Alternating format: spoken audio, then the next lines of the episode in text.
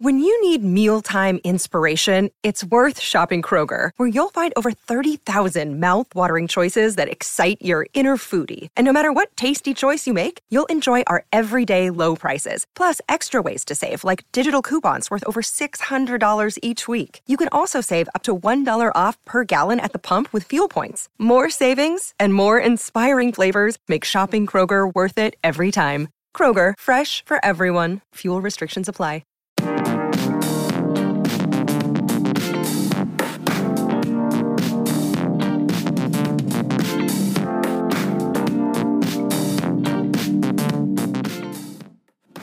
And of tomorrow, 7 o'clock the airtime, Alabama basketball. Tide taking on Virginia Tech in the NCAA tournament from Pittsburgh. I'm going to be doing a lot of stress eating tomorrow. I'm just going to be enough to normal eating, but yeah. right on top of Caleb Rowe. Now the stage is a bit shifted over to the right this year. Change your aim. The 2 1 is a fly ball to deep center field. Way back. Way gone. What a shot by Bailey Hemphill over the 220 sign and right at the straightaway center field camera from E ESPN. We're tied up at two here in the bottom of the first. And that is about where the stage was last year. So if it hadn't moved, right, that hits the top.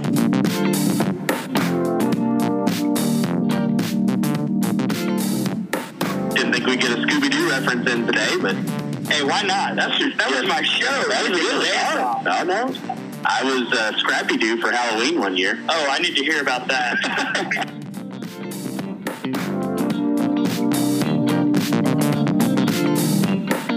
But kids today, they don't understand what Halloween costumes were back in the day.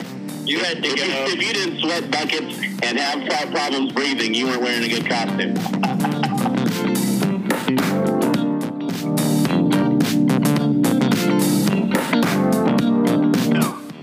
Here's the 1 0 to Alyssa. She lays it down beautifully. Oh my goodness. And the throw is high. The throw is high. Brown falls down. The ball is way out around the corner. Claire Jenkins comes around to score. Alyssa Brown rounding third. Heading home. It's an inside the park home run on a bunt. I did that once, literally.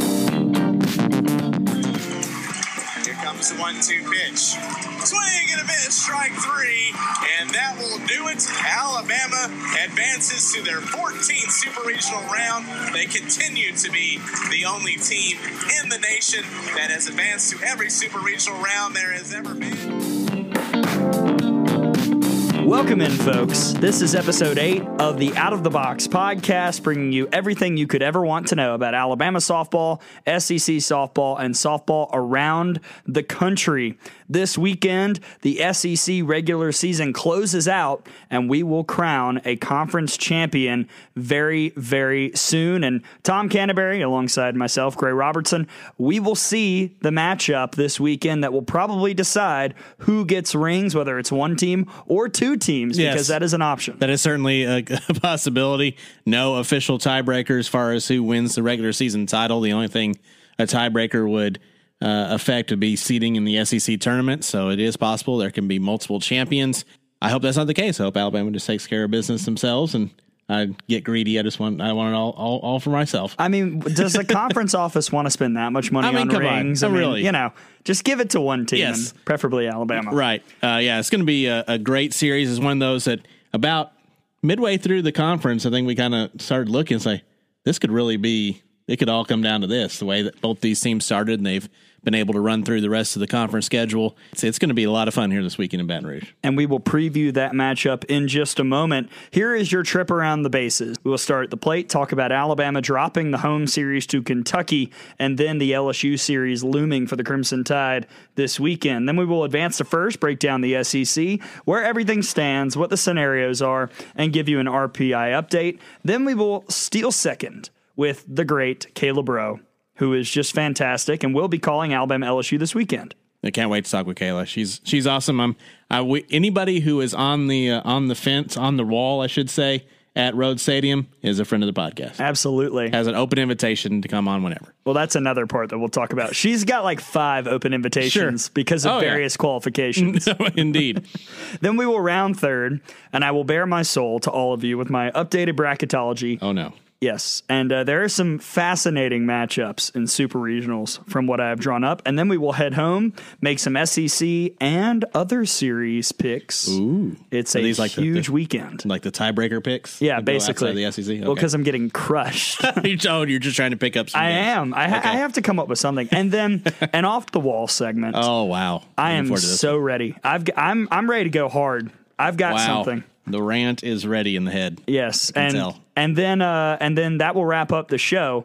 And we're going to talk first off as we come up to the plate and talk about the Alabama Kentucky series, which is why I will have an epic off the wall segment Yes. later on in the show. No, nothing brings them out like an Alabama one run loss. Absolutely, especially in 13 innings. Mm-hmm. Alabama falls to Kentucky, losing on Friday and Sunday, winning on Saturday in epic fashion, by the way. Right. But a series loss at home. And it was pretty clear that A, Kentucky played fantastic. All the credit in the world to the Wildcats and what Rachel Lawson has built this year. I think that's I think that's important to say. I think a lot of times when you when you follow just one team or you're you're a you know a major fan of one team like us, you're you're literally following a team and see every game they play. That you try to make any analysis is about you and what you can do. And I think as a coach, things like that, that's what you have to do. But I think when you're looking at it from the outside, a lot of times you got to give the opponent credit. And I, I think Kentucky won those games. Alabama Yeah. did not lose those games. I agree with that. And Autumn Humes was fantastic. Grace Baalman was special in the circle, especially on Friday night. Mm-hmm. That being said, Alabama had a few hiccups, some unusual Sure. hiccups. It Yep. just took a little bit longer to pick up pitches and really get things going. And as much as we've talked about, you know, this person or that person not being a hole in the lineup, there were a lot of holes in the lineup this weekend, Tom. Mm-hmm. You had Schroeder go one for 10, Tao go one for 12, Jenkins go 0 for 10, Maddie Morgan go 0 for 9. Those aren't numbers we've seen all year. No. They just kind of happened at, all at one time. Yeah, that that would be the definition of a hole in the lineup, which Yeah. is what what we had and what what we've seen. I think it was a two pronged thing going on with the Kentucky series. One, I think you saw a lot of the things, a lot of the bounces, things like that, that have gone Alabama's way pretty much all season long, other than the South Carolina series. Kind of went against them again here this weekend. So some of that's kind of a, a, a regression to the mean. There's going to be, you know, things are going to even themselves out as far as that goes. So there was a little bit of that. And at the same time, you, you mentioned the players that just, that there were just some issues with individual players. And the thing that we've seen with this team this year is you have not seen players go into extended slumps. Right. You haven't seen teams players go three weeks without a hit, or you know, just where they just cannot cannot sniff the ball. And you know, we saw it for a weekend. Now we'll see will it will it extend? We certainly hope not. Uh, but th- I think that's what has made this offense so much better this year than it's been in the last couple of years. Is you've avoided those holes in the lineup for multiple games in a row, and we'll see if Alabama can can kind of pull themselves out of it here, heading down into the the most into the biggest weekend of the season. Yeah, it's a huge series in Baton Rouge, obviously. And I think if Alabama wants to win the series and win the SEC and maybe even be in a position to sweep, although that's very hard to do, I said it on Sunday, but Alabama's got to get a little more out of Kaylee Tao, obviously. And look, uh, Tao has been phenomenal all season long. You know, a couple weeks ago, she was the hero Yeah. against Georgia. But a one for 12 weekend you know, when you've got Alyssa Brown basically getting on base every time, she was five for 12. That's, I mean, that's a 500 ish on base percentage. She was spectacular all weekend. And Bailey Hemphill also getting hits right behind you. If Kaylee Tao has an average weekend, hits 300, 250, Yeah. you know, Alabama wins the series, I think, and could be in position to sweep. But just for whatever reason, she just looked uncomfortable at the plate. I don't think it's the injury. I think it was just uh, maybe pressing a little bit. You know, again, we talked about how last year she was so great against Kentucky, going seven for 10 in that series, and maybe playing her home state team, while it might have motivated her that year, this year it looked like it caused her to press a little bit more. And she just couldn't quite get the solid contact. And if Alabama wants to beat LSU, she's got to step up a little bit more. when you have Kaylee Tao, who is the nation's leader in walks, and she didn't get walked once this weekend. Yeah. Uh, and even that would have been bigger because you'd have been had somebody else on base for Bailey Hemphill having the weekend that she had. you know, when if you'd have told me before the before the weekend started, you gave me Alyssa Brown and, and Bailey Hemphill stats and say, well, Alabama wins that series. But it was unfortunate that that Tao wasn't able to be on base a little bit more, wasn't able to drive in Alyssa herself, keep passing down the baton, if if nothing else. I thought I thought we saw some good things from some of the other players, but there were just just too many holes in that lineup to uh, to beat a, a very good Kentucky team. Now that being said, it's not as though Alabama got blown out. Exactly. it's you know you yeah you you you had all these you have these four players who go over and you lose you know a game by two runs and a, and a 13 inning game by one run. So you know you you weren't far off. And again, if you just get Tao to get a little bit more, you get you know just one or two hits from those players that that went over, maybe a walk or two here and there. I think Alabama's offense is fine. Now, talking about the very, very good, Skylar Wallace just keeps on coming and yep. getting the big hits and the two RBI double, which that audio will be a part of the intro before our special SEC tournament show wow. I mean, there, there are just moments when she does not look like a freshman and she is clutch and she makes adjustments in game. And it's really just spectacular to watch. And as we've talked about all year, you know, eh, without Montana Fouts, Skylar Wallace is the most heralded freshman on this team. She's kind of been a little bit under the radar this year, and it's taken her time to get warmed up both at the beginning of the year and at the beginning of conference play. But now, I mean, this is this is an impressive showing from a player who is going to be with this program another three seasons after this year. Yeah, it's going to be great to see. You know, by the time she's a junior or a senior, wow. I mean, it's going to be an absolute Katie. Uh, yeah, you know, Katie bar the door. Absolutely. Uh, going to be an absolute keystone of this program here for four years, and yeah, I, I was really impressed by what she was able to do, especially on on Saturday was totally unfazed by the uh, by the pressure, was unfazed by some struggles earlier on in that game. I remember saying during the during that game that that bottom of the order, somebody after Bailey Hemphill is going to have to do something for Alabama to win. And that sixth inning, it was that bottom of the order, just really everybody, even some of the the players that we talked about that had offers, they they got on base that that inning. Maddie Morgan got a walk. Claire Jenkins got a walk that inning. They just it just kind of passed the ball, passed the baton down, got the tie, and then uh, the the two RBI double by by Skylar to get get ahead in that game. And uh, unfortunately, Alabama wasn't able to con, you know continue that momentum on until Sunday. But uh, what a win it was on Saturday, and that really it salvaged what could have been a disastrous weekend yeah. into something. Okay, we you know it didn't get all the results that we wanted but still everything's right in front of us here coming up this weekend. And from a pitching standpoint, still spectacular. Yeah. Montana Fouts. No complaints. Not at all. Montana Fouts got roughed up a little bit on Friday. She made two mistakes. Unfortunately, they were at two of the most critical points in the right. game. But she still pitched okay. Right. Sarah Cornell was spectacular oh, yet goodness. again. Yep. And I think, I'm just going to say it now, I think she should win SEC Pitcher of the Year. And I honestly don't think it's close. Yeah, I think a lot it's going to have to do with what she does this weekend. I think if, if she can go out there and, and is a key a reason why, say, Alabama does win two out of three or wins the series or gets the sweep, wins the series, however, and wins the conference title, a lot of it's going to be because of Sarah Cornell, and that, that can be kind of like the, the thing that puts her over the top. But I, I agree with you. If you look at the stats, there's not anybody that's that's close. The only thing people are going to say she wasn't the number one pitcher on her team yeah. So they'll that'll be a knock against her. But at the same time, you know, there's a lot of teams that have that number one, and then they just try to muddle through that that number the, the Saturday game where the number two has to start. It's it's so important now when when you're we're in an era now where it's not just one pitcher that pitches all three games in these series anymore. It's two, if not if not three it's so important for that number two to be a really good, to be somebody that you can count on. And Sarah Cornell has definitely been that for Alabama this year.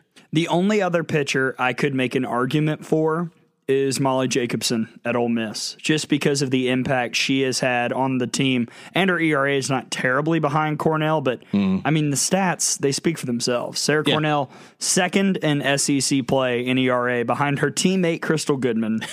just crazy. And an on base, or excuse me, opposing batting average ninth in the conference.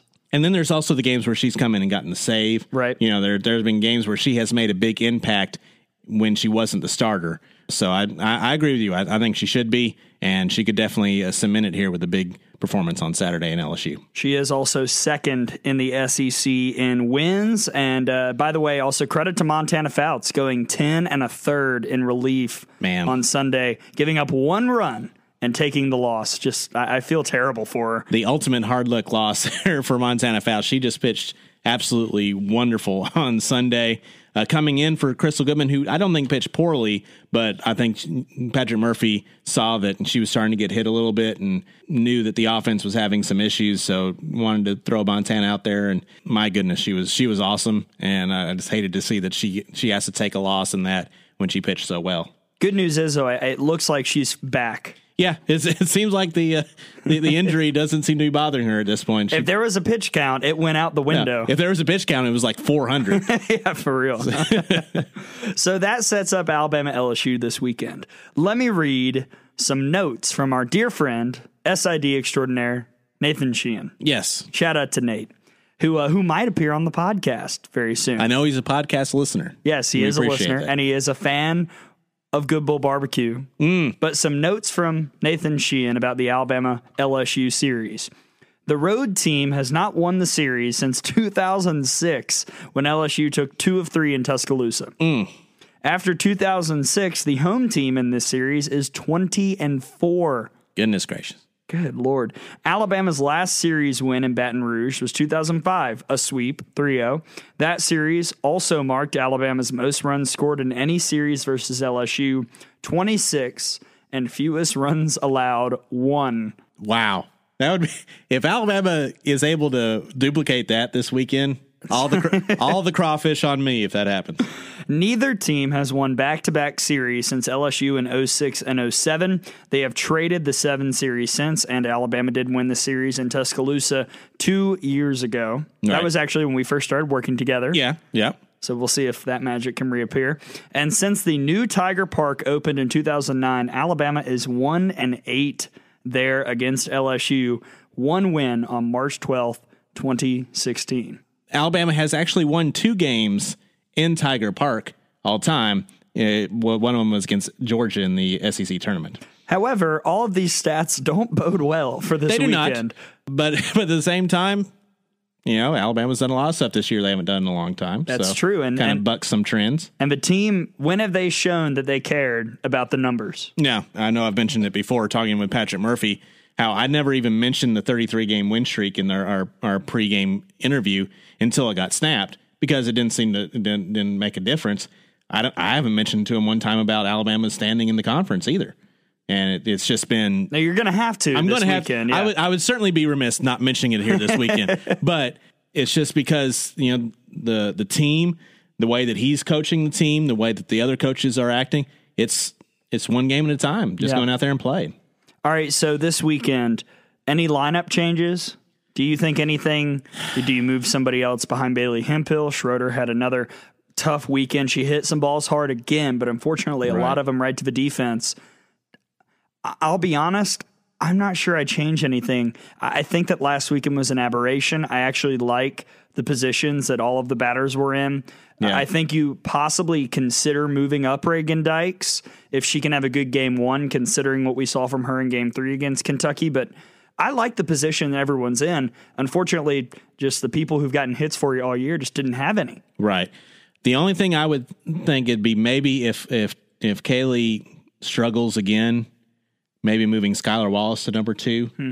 But then I'm not sure where because I don't think you take Tao out of the lineup. No. But I'm not sure where you put her then. Then you'd have to put her at four, I guess, behind Yeah. Bailey. Yeah.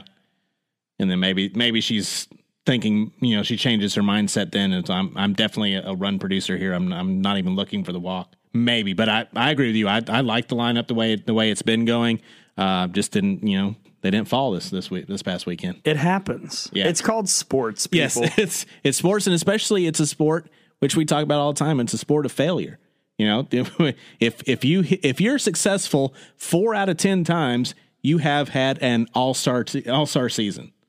So I mean, you know, sometimes sometimes it, it doesn't work, and sometimes, and again, that's part of what we've seen this year that hasn't been the case for the most part. We've seen not seen players have multiple weeks of of bad times at the plate, and we haven't seen the entire lineup have one of those type of games. Right.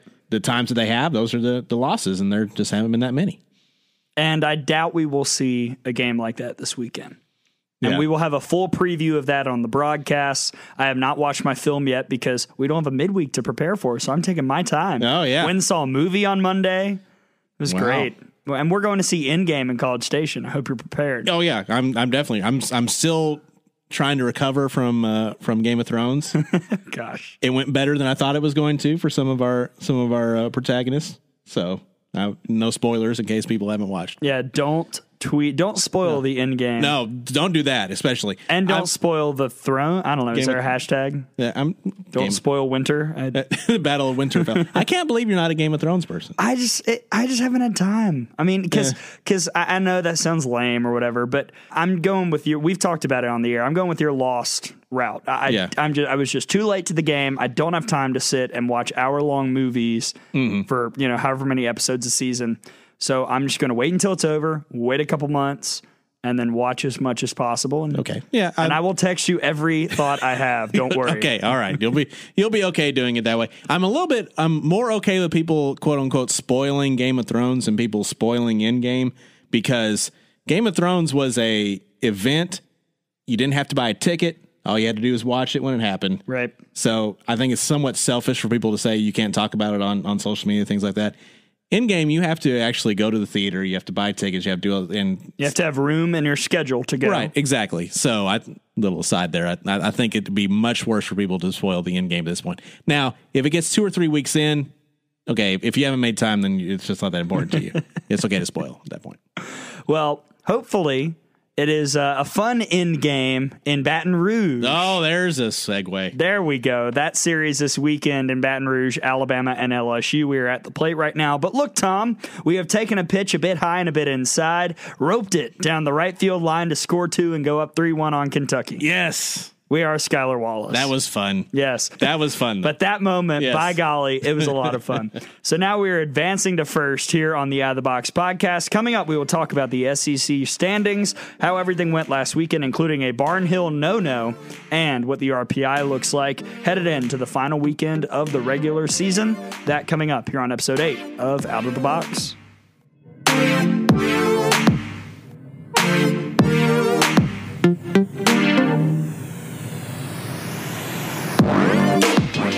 Welcome back.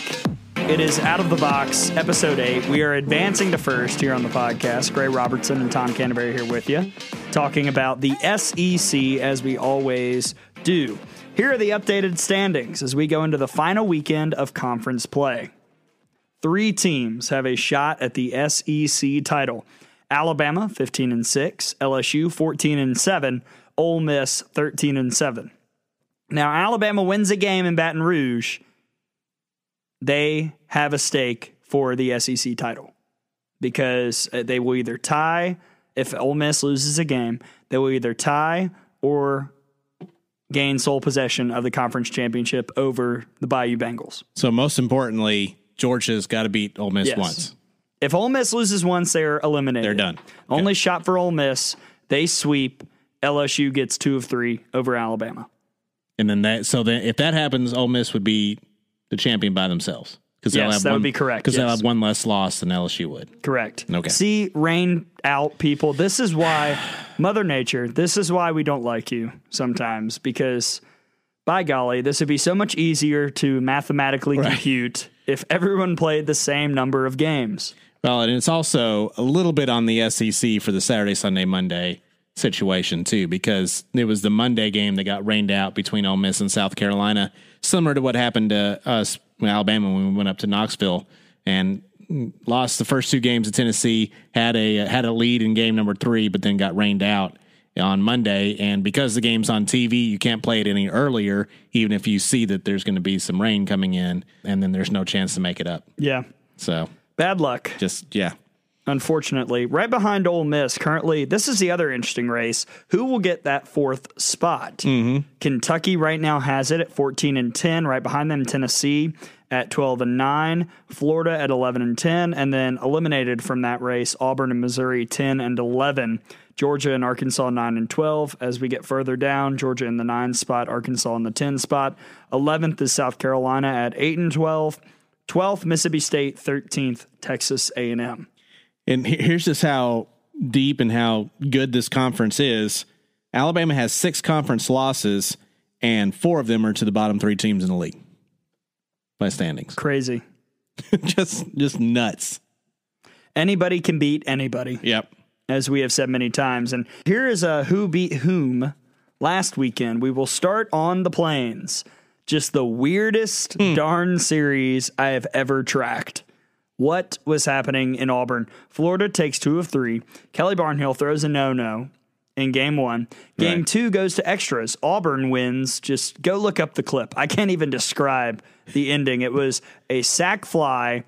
And then Florida, there were two runners almost cross paths, and Florida thought they had won, and it was confusing. Right. And the winning run got to third base on a pass on a pass ball on an intentional walk pitch. Just like just like people draw it up. Right. Yep. And then game three, Florida wins pretty big actually Mm-hmm. by getting offense from everybody else behind Lorenz and Lindaman.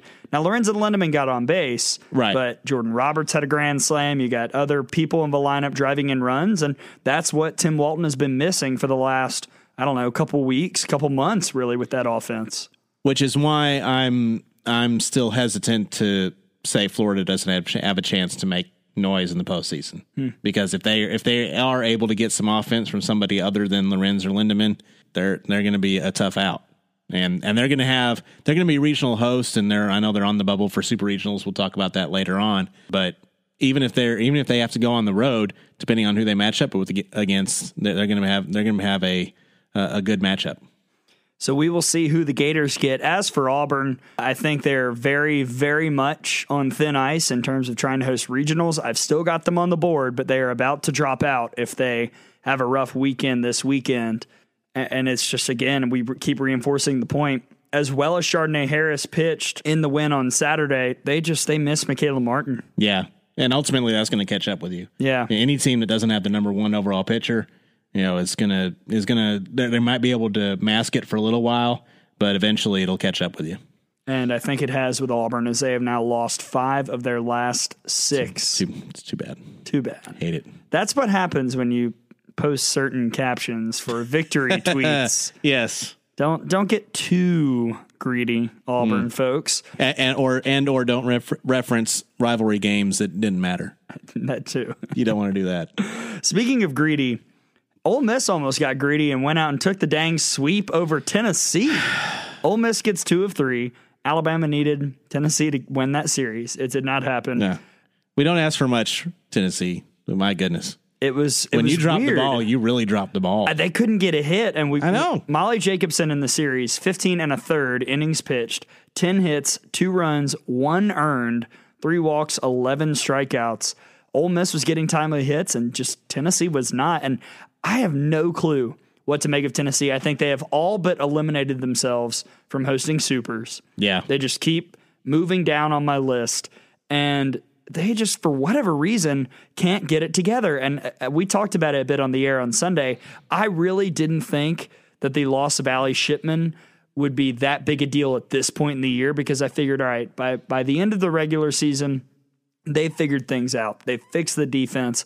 They figured out a correct batting order, but it just doesn't seem to be working for whatever reason. Yeah, I'm, I'm not sure what's going on. I would like to point out that uh, both your and I's preseason conference championship pick are both eliminated before the, the final weekend. Uh, although Why my- would you point that out? I just would like to point that out by saying, although my overall prediction is correct that somebody other than Florida was going to win the, the conference title. So I just wanted to mention that. But yeah, I agree. I, I'm not sure what's going on with Tennessee. The frustrating thing is that, yes, Shipman going out would hurt the offense, but what's going on with the pitching? I have no idea. Um, their pitching was the reason why I picked them to win the conference. Was I thought that they had the most tested and deepest pitching staff. I think it's turned out to be Alabama, but you know, coming into the the season, you'd seen almost all the Tennessee pitchers. You thought they were going to be there, but they're struggling as bad, if not worse, in the offense right now. Ashley Rogers is not quite as sharp. She's having great games, but she's getting roughed up early on, and that's a trend I keep seeing. Tennessee keeps giving up these early runs, so they're already Yeah. behind the eight ball as these games get going, and it's there's no explanation. And then Ole Miss is just as hot as anybody right now. Yeah. It was, I mean, it was almost a miracle that Tennessee got that third game.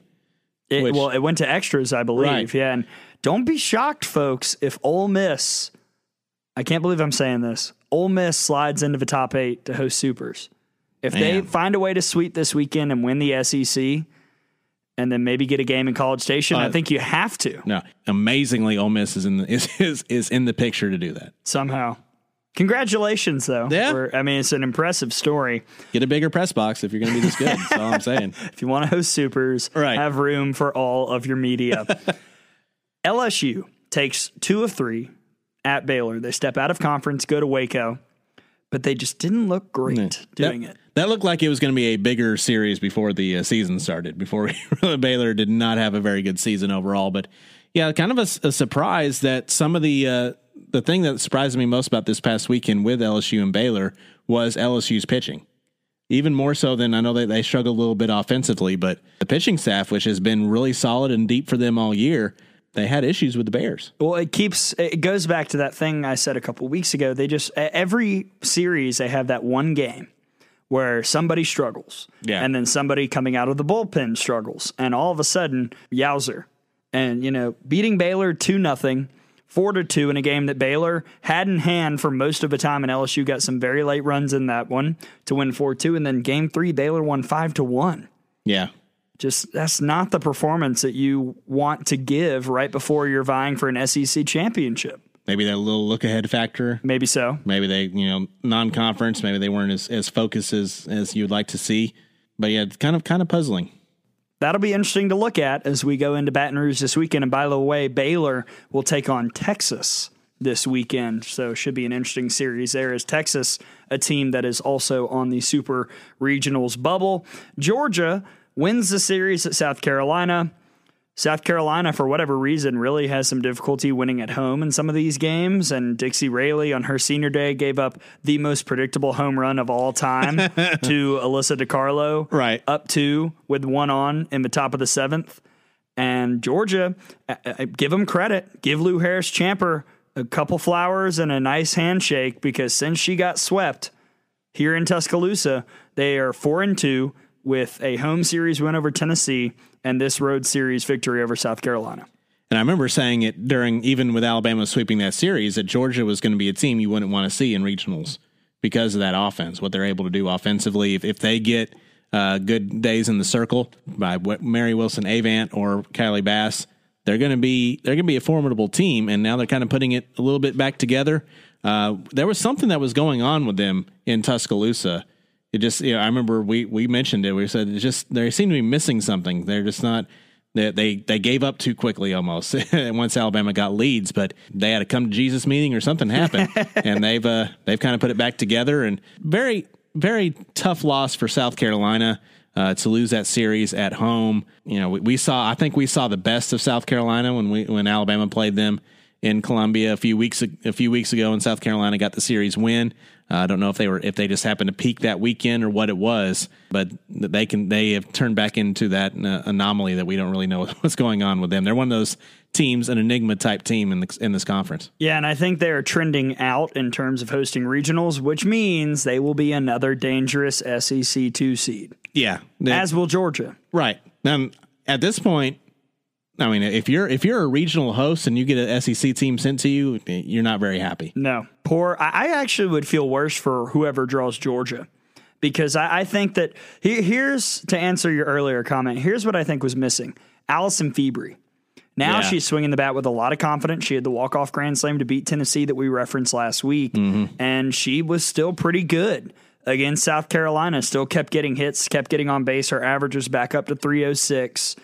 I think that she could be the cog that was missing in the Alabama series. And now that she is back healthy and swinging the bat with confidence, uh, this is a Georgia offense that's scary once again. and figuring out what they want to do at the top of the order uh, with the injury, Georgia. So maybe that's maybe that's what it is. They just kind of had to figure out where where all the puzzle pieces needed to go. Well, I think they have so far. And finally, we will close with Mississippi State sweeping Missouri. Why? What? What? Why? How? so many questions. I don't even really have any analysis for this series. Other than hey, Emily Williams started in the in the first game. And look what happened. How about that? Isn't it How crazy? about that? Emily Williams, 234 ERA. They have five pitchers on their uh, listed on their app on their uh, stat sheet there. And when you don't start the fifth pitcher in the first game, sometimes you don't get get beat. It's amazing, Crazy. crazy how that happens. Mia Davidson, 25 home runs. Fa Leilua, la. 21. Wow, That's that's nuts. it is nuts, and that's and that's one another thing. You be the two seed. Here comes Mississippi State. And can you imagine if they have to go out west where the ball flies more? Yeah, Like if a if an Arizona draws them or Oh. a, oh lord. Mia and and Fa and, and Hillenbrand. That would be so that would be must see TV That'd be a lot of fun. If they could get past game 1, which who knows if they don't start Emily Williams. Right. Yes. Start Emily Williams, man, Just and then pitch her the Right. whole weekend for the rest of the season. I Now, mean, who now if an SEC team gets sent out to Washington, I wouldn't wish that on anybody. But if it is, I hope it's Auburn that is a rumor. because I would wish that on them. Actually, now I think about it. That that is uh, our dear friend Eric Lopez from In the Circle. he has Auburn traveling to Seattle to face Washington Mm-hmm. in his bracketology. Enjoy that five-hour plane ride. I will tell you where I have Auburn when we do bracketology later Okay. on in the show. Ooh, tease For Like now, an RPI update. Here is where the SEC stands. Florida, Tom, with the top RPI in the conference at seven. see, this is one of those things why I don't think you should take the RPI as absolute gospel because there's not Florida's not the best team in the SEC. No, I would say they're not top three, not top four, not top five. I think they're right around sixth where Yeah, they're on the standings. middle of the pack. Yeah. LSU has the eighth ranked RPI, Alabama nine, Tennessee at 12, Ole Miss at 15. Neither team moved hmm. after last week. Tennessee losing to at Ole Miss. Neither team moved. See, and there's another thing. How is Ole Miss ranked below Tennessee after Ole Miss just beat them? And how did Kentucky stay at 16 and not move an inch after winning a road series at Alabama? Right. The top 10 RPI. Make, makes no sense. Why? South Carolina at 19, Auburn at 20, Arkansas at 22, Mississippi State moves up 3 to 33 after they sweep Missouri. Mm-hmm. Georgia down 1 to 32. This is after a series win at South Carolina, down 1 in the RPI. Who's still ranked ahead of them? Yes. Right. Missouri down to 33, so basically just a flip flop. They, they switch. Mississippi State sweeps Missouri, so they just switch places in the RPI. Yep, and Texas A&M staying at 49. Stays right where they are. So uh, after last week was really a lot of changes I think were correct from the RPI. This week just confused me even more, and I hope the committee notices this and realizes that they do not need to go off just the RPI. Because I mean, are you serious? Georgia going? Like I know they're not in the mix to host regionals, but dropping a spot after winning a road series in the SEC that makes zero sense. No, that's why. That's why the RPI is just a a tool, a reference point. It shouldn't be. You don't you don't seed based on the RPI. Hopefully, committee members, you're listening. I know. I'm sure they're big out of the box. Huge. They're out of the boxers. Right out of the box. Hands up. and then uh, the top five in the RPI one Oklahoma, two UCLA, three Arizona, four Washington, five Florida State. No issues really there. I think Washington's a touch high, but at this point, the top 10 really after one and two are Didn't- pretty muddled. Didn't Arizona lose lose a game this weekend? They did lose to Cal. Okay. Yes. So again, that's why you know this. I know this will t- tie into some of the off the wall segment comments later on. One loss doesn't really hurt you. No. Two losses doesn't really Apparently you. not. It's all crazy. And I hope the committee, I have so many issues with how things are being done poll wise. I hope the committee can just take a step I back. yeah, I don't think they look at. How about Hawaii jumping in the top 100? They were like 121. Yeah. You know, 121 to 97. 97. Wow, what a what a big weekend for the for the Rainbows. But if there is one team we really have to circle, it's USF. USF has to find a way to get back into the top 25 because that is an invaluable Mm-hmm. top 25 RPI win. Yep. And then I mean, I want I want to be stunned if either Mississippi State or Missouri after this next weekend if they can if they get some wins, they'll move up, get them in the top 25. That would be helpful. So we'll see how all of that breaks down as we go forward with the postseason coming up. That is the advancing to first portion of the segment. But look, Tom, we've got the sign. Are we leaving early? Yeah, try not to. Try not to. We'll see if Chris Neighbors is on on first. Real stickler, apparently. We've got the sign, and we are stealing second here on the podcast. Our good buddy Kayla Braud, former All American at Alabama. She never left early. No, she didn't. Never. And it was never out of the box either. Although she might say something different. We'll see when we ask her about that rule later. That is coming up. Kayla Braud will be on the podcast here for the Stealing Second segment of the show here on episode eight of Out of the Box.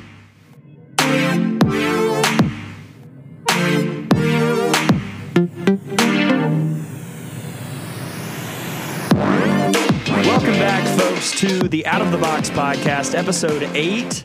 Gray Robertson, Tom Canterbury here with you as we really get down the stretch. It is the final weekend of the regular season, and so we have decided to steal second with a past guest on the podcast, Kayla Braud, former Alabama All American, SEC Network analyst, and also one of the people on the Seven Innings podcast. We mention that now every time we don't want anyone else to get benched. And also, she will be on the call for Alabama LSU this weekend. Kayla Braud, how are you? I am doing excellent. Happy to be talking some softball with you guys. Absolutely. And there is obviously a lot to talk about. We will start with the game that we will be covering on one side. You will be covering it more neutrally on the SEC network. And, you know, it's it's basically for the conference title. I mean, we'll talk about Ole Miss in a bit. They have a little window, but it's basically down to Alabama and LSU, a huge series down in Baton Rouge. So I'm just going to be broad here first up. What do you expect to see in these three games down in Tiger Park? Oh man, well, I think first and foremost it's going to be a great series. I, I mean, I got to talk to Beth Torina earlier today, and she was just like, you know, our student athletes they understand what's at stake, and I think uh, they're going to have to almost play a little bit within themselves because they're going to be so hyped. So um, I think everybody knows what's at stake. I think that emotions are going to be high. I mean, when you put Bama and LSU together, it's already going to be a great series, but you add regular season championship implications and it just like takes it to a whole nother level. So it's really cool. Um, I am going to say that there's not going to be a sweep this weekend. So I think that there's going to be a, a three-way race for the championship. I think Ole Miss is just going to be waiting in the wings, and uh, I think you're going to see a split series both these teams have uh, have pretty deep pitching staffs, and, they both throw up to three starters each weekend. Uh, which team do you think has the edge as far as pitching goes here this weekend? You know, I really do have to say Alabama, and the reason is I think, you know, both teams actually have a pretty inexperienced staff in terms of, uh, you know, playing in the SEC. But I think with what Alabama has put up consistently this year in terms of pitching staff, I think that they have the advantage. Uh, Sarah Cornell has been the hugest surprise in the SEC, I think, this year. I mean, she's arguably up for SEC Pitcher of the Year, and I think that when you look at how they work well, how Fouts, Cornell, and Goodman all work in a rotation together, I think you have to give uh, that advantage to Alabama. You know, I'm but gonna. LSU's got some really talented youngsters too. Yeah, you make a good point. And we talked earlier in the show about Sarah Cornell and the pitcher of the year race. I am fully on board. I think she deserves it. I think the SEC stats speak for themselves. Would you say she is the front runner right now, or could, I guess, maybe lack of name recognition in the SEC, could that be something that hurts her in favor of somebody else in the conference? You know, I think that, I mean, might be the only thing that goes against her, but I mean, really, you look at just the SEC season stats alone, I mean, she's up there in ERA, she's up there in wins. She stepped up when Montana Fouts couldn't go for the two weeks that she didn't play, and I, I just think when you look at that, I think um, name recognition will go to by the wayside, and really quickly they'll be like, oh, well, here she is. That's all I need to recognize is what she's done and the stats that she's put up. But, I mean, it kind of depends on which direction they want to go. I mean, do you want to reward Kelly Barnhill for a really nice career and kind of put a bow on her time in the SEC, or do you just straight go with, hey, who was the best pitcher in the conference season? And then, uh, you know, the offense is a big part of the team's success, both LSU and Alabama. LSU's got one of the top in the conference. Alabama in conference play has been tearing it up on the offensive side. And then the last couple weekends have been a bit of an aberration. Alabama really struggled to get the timely hits against Kentucky. I know you saw game three, so you saw a little bit of that in that 13 inning just marathon. And then LSU struggled to score against Arkansas two weekends ago. And even though they got two of three against Baylor, really had some difficulty putting runs up on the board. So, what do these offenses need to do to get back on track against two really good pitching staffs? Yeah, I think they just need to trust themselves and stick to their bread and butter. I think it's you know it's really interesting when you look at the comparison of these two teams. They actually have some comparable players and roles that they play for their teams. I mean, off the top of my head, I think of Aaliyah Andrews and Alyssa Brown, the two leadoff hitters that can pretty much steal bases at will. They're crafty lefties that can make things happen, really good outfielders. And then I think, you know, you have those consistent hitters that have average pop. Um, and Amanda Sanchez and Kaylee Tao, and then you have like the big home run hitters that uh, you know, swing a big bat and like Shelby Sunseri and Bailey Hemphill. So I think there's a lot of comparisons that you can draw between these two teams. And the question is, is, you know, which one of them is going to step up a little bit greater? And then, you know, how can some of the hitters in the bottom of the lineup just sprinkle in enough, do enough to turn the lineup over? Talking with Kayla Braud, former All American for the University of Alabama, and uh, know you had several run ins with LSU during your time here in Tuscaloosa. What were some of your favorite memories playing against one of the the heated rivals of the conference in LSU? Only playing them at home, that's for sure. Never won on the road. So yeah, right. I, you know, don't have any good memories in Baton Rouge. Not gonna lie to you. Um, no, but I, I think it.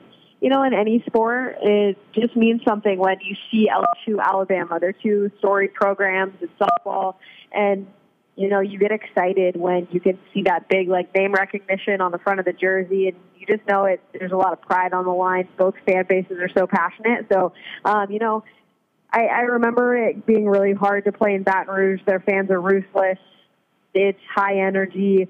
It's uh, hot muggy, so the ball just does not leave the park. So, um, you know, that was where we struggled on the road, and then at home, I, I think kind of the opposite. You know, we won.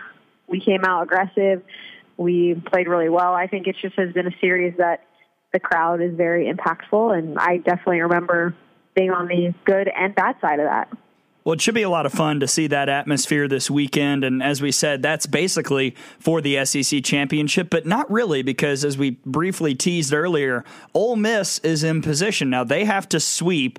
And I believe the way the math goes, LSU has to win the series 2 1 for Ole Miss to win the SEC. But the fact that the Rebels are in this position at all, and they're the only SEC team who has not lost a series all year, which is crazy, uh, I think it's a remarkable job by Mike Smith to have that team at this point point. How did this happen? I mean, to, just to put it bluntly, how did the Rebels get in such a position where they're winning every weekend and they're very close to the top of the SEC standings? Well, I think that they match Alabama and LSU in one big key thing is that all three of those schools, in my opinion, recognized that they had a big hole somewhere. So for LSU, they needed more offense, so they went and got Amanda Sanchez. For Alabama, they needed more pitching, so they got two transfers in Goodman and Cornell. And then for Ole Miss, the same thing. They needed somebody to step up and replace Caitlin Lee, so they got a junior college transfer um, from Des Moines, Iowa, and Molly Jacobson. And she has been, I think, not the whole reason that they've been successful this year, but a huge pickup where she was a pitcher that nobody knew anything about had no scouting report, and for the first few four weeks of the SEC, we're just mowing people over and kind of got them out on the right foot, getting them moving in a positive direction. And then beyond that, I think they're a team that they know who they are. They're not going to be a major power hitting team, but they're scrappy. They know how to get on base. They're going to steal bases. They're going to hit and run on you. They're going to sacrifice and run runners over. They're going to sack fly. So they do a really good job of executing the little things. And I think that's incredible in the SEC is knowing who you are, knowing your strengths, knowing your weaknesses, and, and buying into the strengths and building those up as much as you can. Talking with Kayla Braud here on episode eight of Out of the Box. All right, Kayla. So the first time we talked with you, you and I chatted about my concerns for Florida, and you agreed. You thought that you know not having a number two behind Kelly Barnhill would hurt them in the long run. Now, fast forward to today, and this is a Florida team one game over 500, actually with the top RPI in the SEC, but currently on that Supers bubble. I have Florida as the nine seed right now, and I think that's partially because a strength of schedule and b they do have a good number of non-conference quality wins. But I'm curious where you see Florida in the super regionals race because you know like i said great non-conference they've gotten a lot of quality wins but they're also sixth in the sec and really struggling in conference play yeah, I, I agree with you. I think they're going to be outside of the top eight. And, and the way I look at it is I think that teams should be rewarded for how they've progressed through the season. And I think that Florida's gone the wrong, the wrong direction. And my other problem that I have with Florida in terms of if I was on the committee, which I'm not, have no say or any inside information, but um, if I was on the committee, I would look at it and say, you know, there was a, a stretch where they didn't even hadn't even won a conference series yet, and they had lost twice to UCLA and they had lost twice to Ole Miss and they had lost twice to Tennessee. And so in my head, I was like, you know, those are good teams without a doubt. They're top 25 in the RPI, but you know, you can't win a series. What does that prove that you can do in the postseason in a, in a double elimination format? So, um, you know, I look at that kind of stuff, and I think that you should be rewarded for how you um, trend during the season. And I don't think that they've necessarily trended in the right direction. So, um, you know, that would be my view. I think they're definitely on the outside of the top eight, even though they're, I think they're seven or eight in the RPI, something like that. So um, I would put them at a nine, ten, eleven, somewhere in there. The team that we saw last weekend get the victory in Tuscaloosa, two out of three, was Kentucky. Kentucky coming off of a sweep of Auburn the week before. Then they come to Tuscaloosa and take two out of three. A team that seems to really be peaking at the right time, played a very, very tough uh, non-conference schedule. Actually, has a number one overall uh, strength of schedule in in all of America. Kentucky. Uh, I think they're going to be pretty dangerous to whoever they get matched up in the NCAA tournament. And just wanted to get your thoughts on what you think the Wildcats can do. Oh, I mean, I got to call their game in their series against Auburn where they swept the Tigers, and I was sitting there and I was talking by play-by-play Tiffany Green, and I was like, "This is a team that if I was a two, three seed or something in the tournament and I knew that Kentucky was going to come to my stadium and play me in a super regional, I would be really nervous. I think they're a dangerous team, and the reason that they're really dangerous is they rely a lot on momentum. So they've been streaky a little bit this year. I think they started like six and zero in the conference, and then they went got swept. So they're kind of a team that kind of ebbs and flows with how their momentum is, and if they get on a streak, they play really well. But the opposite can be said if they kind of get on a in a slump, they'll slump for a little bit. So um, when they get the right momentum, I think Abbey Cheek is one of the best players in the country, and she could be up for SEC Player of the Year without a doubt. I think she, in my head, is a front runner right now. So I mean, they have talent, and what else is scary about them is that they have five seniors three of which have been playing since they stepped on campus at Kentucky, and two that are really uh, positive supporting roles for Kentucky. So uh, it's dangerous when you have veteran players that know what it's like and know that their careers are on the on the line. Chatting with Kayla Braud here on the Out of the Box podcast. Okay, Kayla, we're going to step away from the SEC just just for a second and talk about the three. You know, we love the SEC and we know your SEC network too, but there are three huge series across America that are mm-hmm. going to mm-hmm. directly impact conference races, the NCAA tournament seed lines. I want to start with Northwestern Minnesota. Tom and I saw Minnesota mm-hmm. twice earlier this year. We are both very impressed with Amber Fiser. Admittedly, I have not seen a second of Northwestern softball. I just know that they keep creeping up the RPI. And, and I'm wondering what your thoughts are and who has the edge in this series because Minnesota's got the known, I think, but Northwestern is one of those teams that nobody really knows anything about this year, just that they keep winning.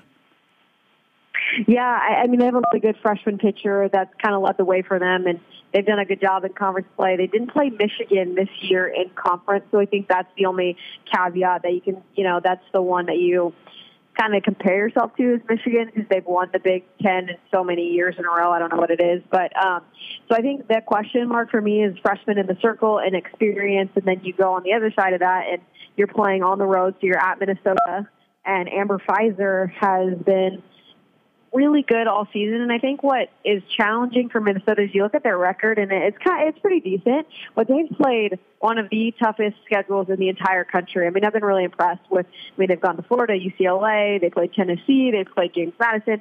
They've played a lot of really good quality competition and Amber Fiser's been battle tested. So part of me thinks, you know, you look at a pitcher like Fiser who's, you know, an upperclassman that understands, you know, her job and they're playing at home, I think it's going to be a tough environment for Northwestern to come in and try and get an upset. Another uh, big rivalry matchup this weekend is Oklahoma State and Oklahoma. Uh, just trying to find somebody in the Big 12 that can beat the Sooners. We thought it might be Texas, but then Oklahoma gets the sweep in that matchup. Uh, what do you think of the uh, Cowboys' chances in that matchup? Ooh, I think it's going to be interesting because you have the Oklahoma Sooners that are like 35 winning 35 games in a row, just like on an absolute roll right now. And then you have Oklahoma State, who is this fiery, emotional, controversial team with all their bat flips and energy and things like that coming in. And uh, I, I think that there's going to be a huge chip on Oklahoma State's shoulder. Nobody really expects them to beat the Sooners this weekend. And, uh, you know, they play with a lot of emotion and they thrive, I guess, in those situations where um, they're the underdog. We saw that earlier when they played Texas uh, in the season and won that series. And then, you know, you look on the other side, Oklahoma Sooners. I mean, they have been like a well-oiled machine. They're usually pretty businesslike in their approach. I mean, I think they have like 92 home runs this season, just like they know that what they're doing, they know what they're good at, and they thrive. But this year, you know, watching them and watching them against Texas, there was like an edge to them, a hunger that I haven't seen out of an Oklahoma team. It was like they recognized last year that they didn't have a good showing at the World Series and had the potential to be back to back to back national champions and kind of laid an egg. And now there's just a sharpness to them that I haven't seen in a long time from the Sooners. You mentioned the bat flips, and I'm curious what you feel about that because I know that all of us, when we see these clips in the press box, uh, we're looking at it saying, Really? I mean, some of them are just so ostentatious and out there from some of the, especially from Oklahoma State. And you know, how do you feel about mm-hmm. that? I mean, what are your thoughts as a former player and somebody who was really good at the plate? Yeah, you know, I, I mean, I wasn't. I definitely had, didn't have the opportunity to bat flip ever because if I hit a home run, like I was already like rounding first because I was putting out box because I never thought I was going to go out. But I mean, I hit enough to do it, but I definitely didn't ever, you know, flip my back trot. Um, I I can see both sides. I, I understand that there is a, you know, be who you are and play at, you know, the excitement level. And then I think that there's a point where you're disrespecting your opponent in a um, in an ugly way. And you know, I've I've heard the arguments where they're like, oh well, if pitchers can fist pump and do all that, then hitters should be able to back bat flip. It's the same thing, and it is absolutely not. I mean. I think bat flip is that you are like intentionally trying to show up your opponent, and I think when you, you know, fist pump or something, it's very like emotional, positive. Like, yes, I believe in our team. It's not to show somebody up.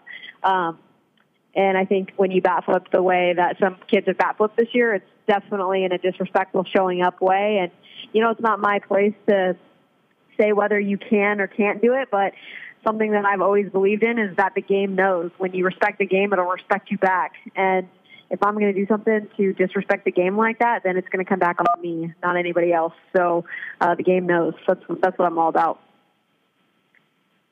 Another matchup here this uh, this weekend is out in the Pac-12 where Arizona takes on Washington. Uh, Washington so far 0 and 4 against the RPI top 10. Taylor McQuillan having a, a good season in the circle for Arizona. Uh, what do you think is going to happen out west? Uh, yeah, I, uh, you know, I talked to Danielle Lawrie, who is a, a UW grad this weekend about it, and I was like, hey, what's your take? She's seen Washington a lot this season, and she was like, oh, I'm worried because in the last two series, like, the home team has swept, so uh, two years ago, Arizona swept Washington. Last year, Washington swept Arizona. And this year, it's at Hillenbrand Stadium in Arizona. So she was like, that's going to be a tough one for Washington to win. And uh, I think where the big question mark is, is uh, Washington obviously has Gal- Gabbie Plain and Taran Alvelo, so they're good in the pitching department, but I don't know if their offense can score enough runs to support them against one of the best hitting teams in the entire country, especially a team that can hit the long ball so well. And think Taran Alvelo has a uh, tendency to give up the long ball a little bit too often. Talking with Kayla Braud here on episode eight of Out of the Box. All right, Kayla, before we let you go, we have a social media question that will spurn into a topic that Tom and I talked with Madison Shipman about last week. At Crazy Duke Fan okay. wants to know your thoughts on the Out of the Box rule, and I will preface the further questioning of that by presenting our official stance. As the Out of the Box podcast, I feel like we are the real, uh, the people that should decide this rule, Yeah. but no one asked us, but we but that's what we that's what we've decided. Yes, it is. And and the what we feel about the rule is we think that instead of being an out and instead of the base runners having to go back, out of the box should just be a strike because you look at illegal pitches, mm-hmm. you see them be called balls. You're not giving up an automatic walk when that happens. And, and the way that we view the game, we think those are very similar momentum plays. But I, I mean, when you've gotten out of the box call in certain situations, it just it just completely halts not only uh, the momentum for a team but the momentum in the game. And I don't love how impactful some of these calls can be in key contests, and we've seen it a couple times this year with Alyssa Brown. So I'm curious what your overall thoughts are on the out of the box rule, and do you agree with our stance on it that it should be a strike instead of an out? Uh, I've actually said that before that it should be a strike instead of an out. I think it, it, looking at the same thing with the illegal pitches when they took away like the advancement of the runner on the illegal pitch. Um, what they did was they allowed the pitcher to make an adjustment within their like next couple pitches quickly and like not be very severely punished. And I think that the slappers should do the same. It's really hard as a hitter or a batter to make like an adjustment that quick, but have to go and wait like eight batters to to fix it. Does that make sense? Like it's Right. it's really hard to be called out to go back in the dugout, wait for like three innings, and then come back and try and fix it right then. It would be easier if you just did it like back to back. And um, you know, I, I I really struggle. Obviously, I was a slapper, and obviously the rule didn't exist when I was around, and I definitely stepped out of the box and it was an advantage for me at the time, and I, I didn't really think about it as an advantage from like a really broad, like oh, I'm putting the pitcher in like a really big hole. I just it was what the game allowed, so you played the game how it was presented to you. And what irritates me about the call is that I think what happens is number one, you're putting the umpires in a really terrible position to try and make a call that they really can't see that well. I mean, they can be looking for it, they can keep their eye on it, but you're asking a lot of a, an umpire that has to look for illegal pitches, that has to look for pitch location, that has, you know, a lot to do. And if you're getting like hypothetically speaking a high outside pitch, you're there's no way that you can track right. what the foot looks like. So I think you're setting the umpires up for failure, and then beyond that, you know, you're not putting them in a good position, and then you're basically like like you guys said, stalling the game. You're making it about rules rather than playing, and like, and unless it's like super obvious where they're like almost stepping on a whole plate, like it's really not that big of a deal and not that different. So when you kind of take the players out of their own game. I think that's a negative thing for our sport. And I also think that what makes our sport really beautiful is the fact that we have slappers in our game and speed and the dimensions, which makes it different than baseball. And basically, if you keep this rule in place, a lot of people and a lot of kids growing up will be hesitant to become slappers if there's this rule that's going to like be unfair and, and kind of hold them back. And I don't want to be baseball. I want to be softball and be different. And I think the slap game is one of the things that makes it amazingly different. So I just don't want to go back in a different direction. I love all of the points. I think we're going to call the out of the box stance for the podcast the Kayla Braud policy, if that's okay.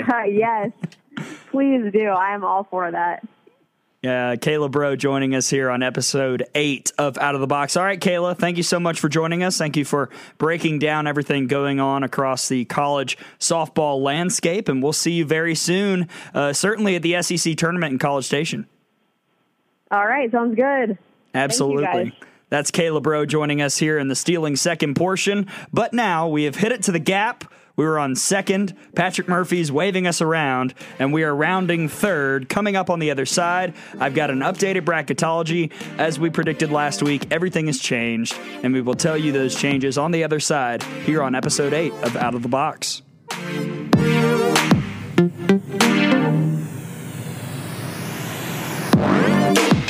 Welcome back to the podcast, everybody. Gray Robertson and Tom Canterbury here with you. We are rounding third, ladies and gentlemen, and it is time for me to bare my soul to the world. Do I need to leave, or are, you, are we okay? No, it's it's fine. Okay. It's fine. All right. There there will be no there will be nothing revealing shown because this is a podcast and Okay. people can't see us. no good. I am presenting my bracketology. Okay. Now, last week I did the same. We had a few minor disagreements, Okay. Right. but yeah, we're, yeah, I think my reasoning was yeah, sound. we're, we're on the same wavelength for the most part. Yeah. So everything changed, Of course. and yes. uh, and here's how we stand. All right. Number one overall seed, I still have Oklahoma. Yeah, can't really complain about that. Yeah, and that we'll see how that is affected this weekend after Bedlam. Right. Two UCLA, three Florida State, Okay. four Arizona, five Alabama, six LSU, seven Texas, eight Washington, nine Florida, ten Ole Miss, eleven Tennessee, twelve Minnesota, yes, mm-hmm. thirteen Kentucky, fourteen Oklahoma State, fifteen Michigan, sixteen Northwestern. Which means your supers matchups would be If the seeded team was one. Yes. The number one seed. Yeah. The host won. 116 Oklahoma Northwestern, 215 UCLA Michigan, 314 Florida State Oklahoma State, 413 Arizona Kentucky, 512 Alabama Minnesota, Oh gosh. 611 LSU Tennessee, 710 Texas Ole Miss, and 89 in Seattle Florida Washington. Yeah, the other team I'd wish Washington on would probably be Florida, so that I'm okay with that. Okay, the question I would have would be is Arizona's resume that much better than Alabama's that the head-to-head win does not trump it? it's it was a really tough call, and, and I think that so much better, no, enough better, yes. And then what I kept going back to was non-conference strength of schedule ranking because we said last week, and I still stand by this. If you're looking at a difference between 20, not that big a deal to me. I don't see a huge difference between 30 and 50, or you know, I'm one and 21, obviously, but like that's about my length. Anything inside that, not a huge deal to me. Okay. Arizona's non-conference strength of schedule is three. Alabama's is 97. Yeah. That's a pretty big difference. Okay. I, I- Alabama's got a better record against the top 10. They have six RPI top 10 wins. Arizona has just two. Bama has eight RPI top 25 wins. Arizona has seven. Uh, the one that also stuck out to me that I added this week road victories against the RPI top 50. Alabama has seven, which is very impressive. That is. Just looking overall, though, average RPI of wins, that's something the committee will look at. Arizona's is 64, Alabama's is 95. That was another big difference. You know, overall strength of schedule, Arizona 12, Alabama 32. That's about in that 20 range. I think Arizona being third in the RPI is a difference. And I think that if the committee looks at head to head, as they should, and it, if they view it closer than I do, I think you'll see Alabama be the four seed. But right now, I had to put Arizona ahead. Okay. And and, uh, and I'm not totally sure that that will change because Arizona hosting Washington three times this weekend and then go to UCLA next weekend for three games. Mm. I mean, they're they're going to have a lot of chances to get some big wins. yeah, unless they go like 0 and 6 in those. I mean, if they even if they go 2 and 4, they're not going to fall much if at all. Okay. The other question I had would be what has Florida State done to overcome the series losses to Louisville and North Carolina to get back up in the into the slot you have them? Again, non-conference strength of schedule number two. They've got the eight top 25 wins in the RPI, six against the top 10, five of those against the top 50 coming on the road. I think that the best wins are still great. You've got two at Arizona, which is big. I've said head to head matters to me, so I kept them above Arizona this time. I had them behind because I thought Arizona's resume warranted it. I think it's more even now after after I take a deeper look at it. And again, I didn't have non conference strength of schedule on the list last week. Factor in a win over Oklahoma. Yeah. Not many teams have done that. Factor in a road victory at Florida. Home win against LSU. They've got a good bevy of non conference victories, some questionable losses. And considering what happens if they swept Syracuse this weekend, they go to Syracuse, and Arizona won the series against Washington, I probably move Arizona back up because right now the quality wins are even. Florida State has a little bit of an edge. If Arizona gets closer to that, Wildcats probably move up. So again, it's very fluid. Yeah. As I kind of said earlier in the show, once you get past one and two, you can really do anything Right. between three through nine. And I just have Florida State number three right now. And you still think Texas is a super regional host? I do. I think that a big part of that, the road record, 11 and 5, their worst loss is Wisconsin. That's 34 in the RPI. That's pretty good. Mm-hmm. Average RPI of losses is 13. It's very strong compared to some of the other teams in here. Strength of schedule third, non conference strength of schedule ninth. The biggest issue is the top 10 wins against the RPI. Just one. They've got 10 against the top 25, but just the one win against the top 10. So I think, and they don't really have many chances. Uh, they've got Baylor this weekend. We'll see how the Big 12 tournament works. I don't Yeah. really know how to explain it's, it. It's weird. Yeah. So it's a round robin type ish it, tournament. it doesn't make don't, sense. don't know why they're doing it. I don't know who they would play either. Yeah. So it, I have no clue if they'll have any more chances to get those. And if they don't, then you could see them get passed up by a Florida who's got a bunch of those wins or a Washington who has a chance to get a bunch of those wins this weekend. And would you say probably Ole Miss at 12 is probably your the team that has the most upward mobility still? Ole Miss at 10. 10, okay. Yes. Yeah, yeah, 10 still. They probably have some good upward mobility. Yeah, definitely. I've got Ole Miss at 10. Strength of schedule 6. That was higher than I expected. Uh, non conference strength of schedule 26. That's fine. It's still, yeah. That'll work. Yeah, for sure. You've got five wins on the road against the RPI top 50, 12 top 25 RPI wins, two victories over Florida, a win against fellow Supers bubbler Minnesota, Right. worst loss against Boise State, who's 39th in the RPI. Average RPI of losses is 20. So, I mean, that's a team that certainly has chances. You sweep Georgia, maybe you win the SEC. I think that we're, as you said, looking at an Ole Miss team that's probably a five or a six, maybe top four. Yeah. I think there'll be four. Uh, whoever wins the SEC is going to be at least four, if not better. Possible. I mean, you also have to look at overall record. 13 losses is a lot, It's a lot. Yeah. but we'll, we would see. And we'll see. Hopefully it doesn't happen, but we're, right. we'd see. yeah, hopefully, we're not discussing that at all as, as we move forward. Uh, and for no other reason than I would just like to see it uh, the reaction from the Minnesota people if they get sent to Tuscaloosa for super regionals. I just, You like that pick? oh my gosh. I really, I struggled with that a little bit. I Minnesota. I I'm have smiling inside thinking about it. just barely behind Tennessee, just barely ahead of Kentucky. It's a good thing Alabama gets all the calls at home. I know, uh, right? Because, yeah, unbeatable. The the best thing that helps Minnesota, and they could move in. They've got three big RPI games this weekend against Northwestern, and they've Right. got the number one non conference strength of schedule. Who who would have thought you would ever mention you'd ever say the sentence big RPI victory possibilities against Northwestern? Not me. Not not recently. There was a time when Northwestern was uh, a power in, in the Midwest, but it's been a little it's been a minute since that's been the case. Now that being said, things could change. This week, I cannot stress how important this weekend It is, is for Northwestern. absolutely massive. It's a massive weekend for a lot of people. Yeah, Northwestern's definitely one of them. I mean, if Northwestern wants to host a regional, and I've got them at 16, I think they're still bubbly. Mm-hmm. They have to win this series against Minnesota because here's why. They've got three top 25 RPI wins, just three. That's it.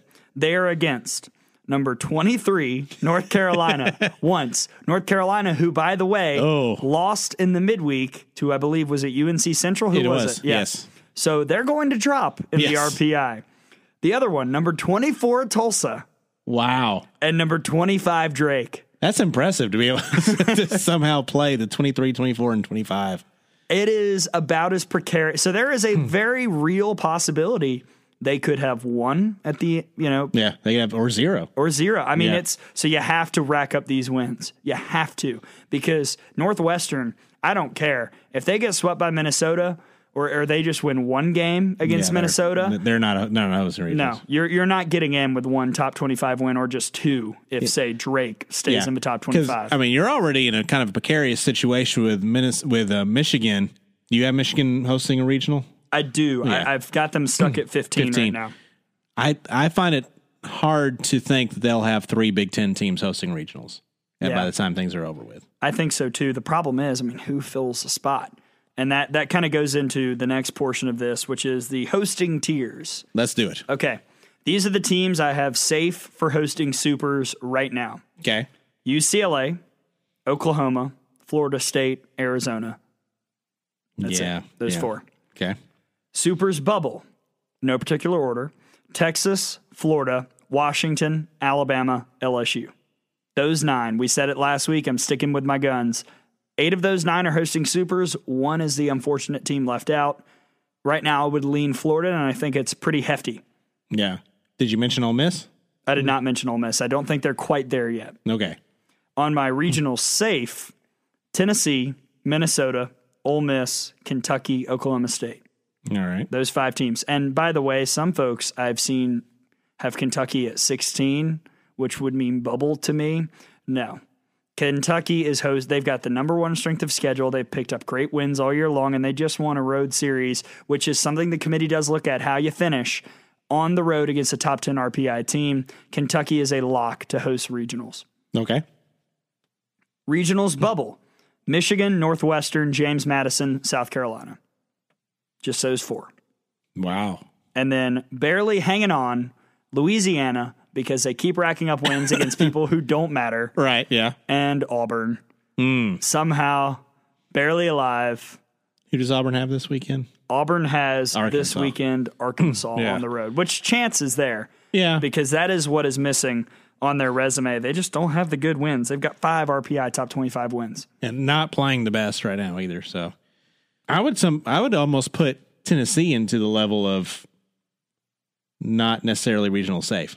Really, down Yeah. to regionals bubble. I, I might I might put Tennessee on the bubble because they're they are definitely trending down. They're playing Texas A and M this weekend, so if they if they struggle against against the Aggies, if if they I'm not going to say if you still win the series, if you win two one, you know you're probably okay. But at home, you really should sweep A and M. If they don't do that, then I think you just add some more question marks in, and then you have to. I think you need to win a game or two in the conference tournament to be absolutely safe. We'll see. I feel pretty good about Tennessee. Their non-conference strength of schedules at 46, which is a touch alarming, but we'll see. I mean, Yeah. four top 10 wins, but only nine top 25 wins. And I say only. I mean, that's really great for a lot Sure, of it teams. should but be. comparatively, it's a, a touch lower than most of the other teams kind of vying for those spots. Here, here's the other. It's an X factor that you're just not going to be able to know until until we see what the field is.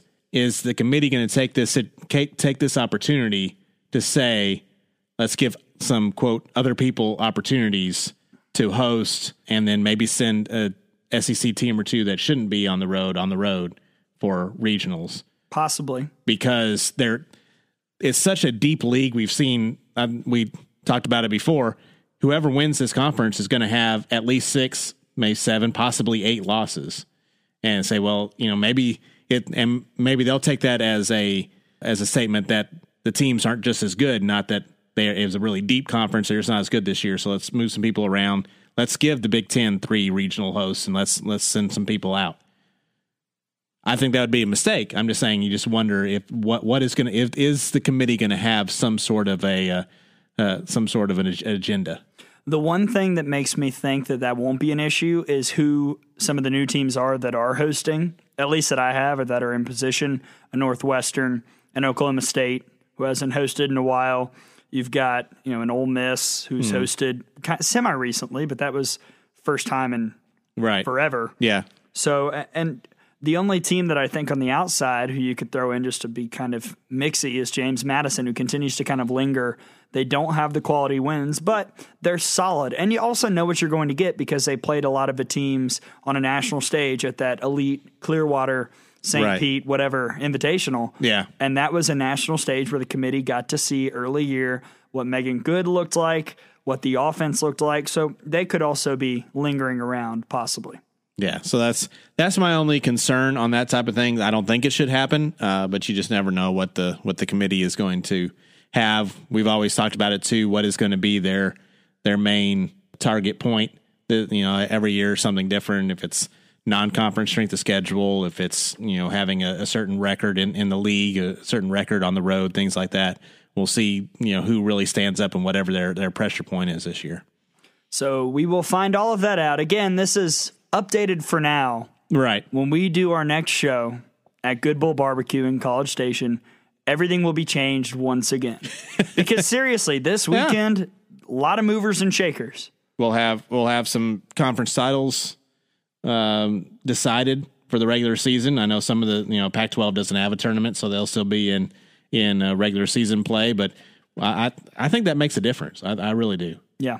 So. So that's my updated bracketology. What do you think, Tom? You like it? Yeah, I'm like I said that the ones that I was questioning, but I wasn't I wasn't saying I, I disagreed with them necessarily, but I think those are the, the ones that there are some question marks on. But um, I I would roll with that, and like I said, I just I have just kind of a, a sinister grin thinking about Minnesota having to come back here for several reasons. You know, dating back to the regionals a couple of years ago, the uh, somewhat controversial ending to the to the games here this year when they came down for the Bama Bash. So I'm I, I'm I would I, I would welcome the Gophers back in. You're not wrong.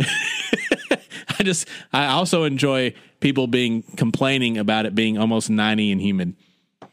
it's almost as if they've never been down to the south. right. Well, I, and it's the same way I would complain about it being, you know, 20 and and really and you know, I I don't want that. So that's why I don't go up there. Nobody does. Nobody Tom. does. Why do they want it? Is my question. So many Why do you live there? So many questions, so little time. Because we have rounded third. Now it's time to head home. Let's get it. It is time to make some picks and then off the wall. Oh my goodness. Good Lord, get yourselves prepared. there will be no hesitation. Nope, no mercy here. That coming up here on episode eight of Out of the Box.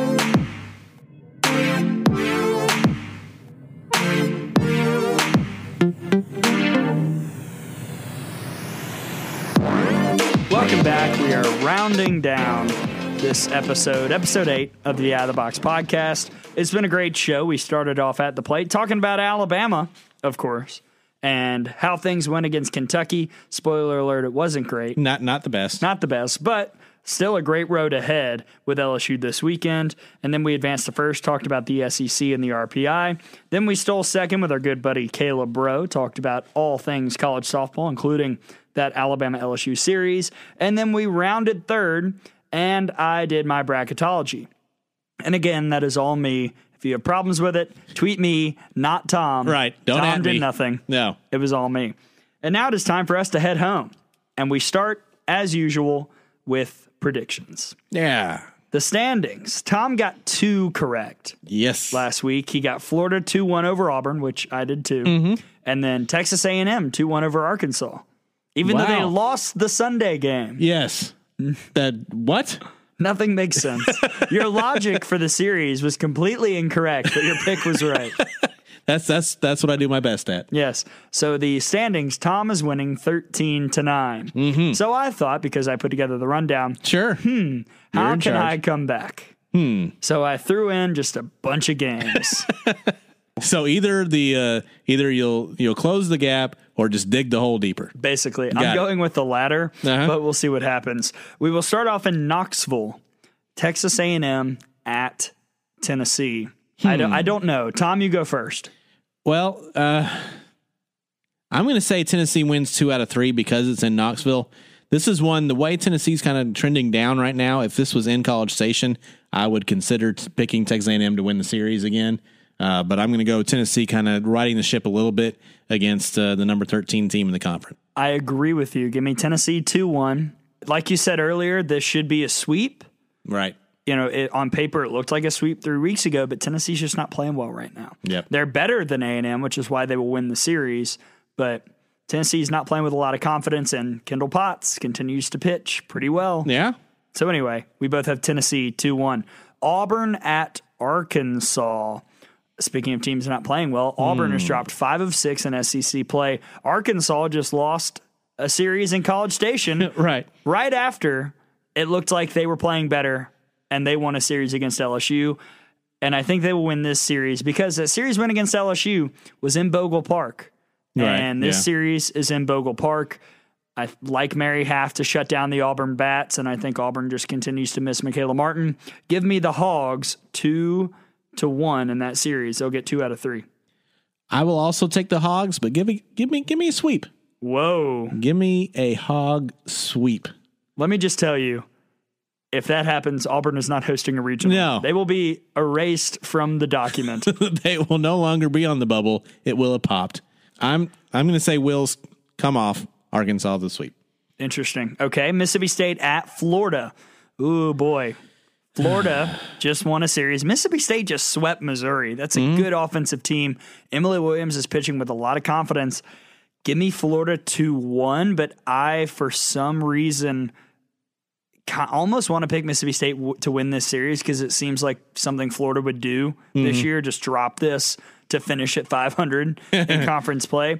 I do think that if Mississippi State wins the series, you can kiss Florida hosting Supers goodbye. Oh, yeah. You can't lose those home No. games.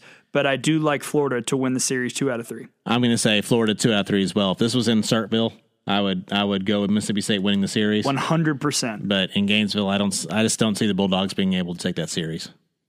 Yeah, I, uh, I'm excited to see Mia Davidson hit a home run off Kelly Barnhill, though, because that will happen. Oh, 100 percent. It's going over the pitching lab. Yes.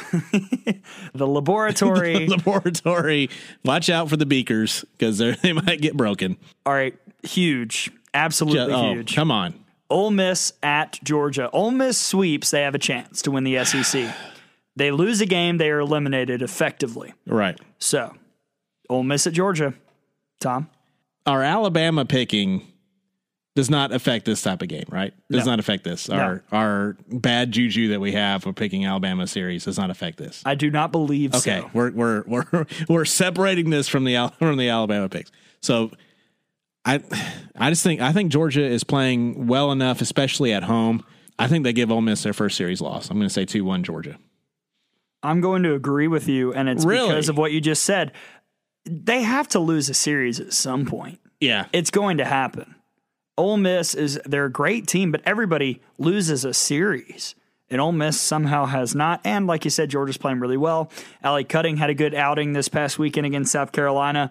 I just like the way Georgia's playing, and I like Allison Febre kind of being that cleanup hitter that they've needed, and she's hitting it well. And give me the Bulldogs 2 1, was it the final series of the year when we played at Georgia last year? second to last. Second, but it was the last road series. Right. It just you know you'll be there. It'll be Georgia's senior weekend. You know that I I think they'll just have. There's a lot going in Georgia's favor here. How about this one?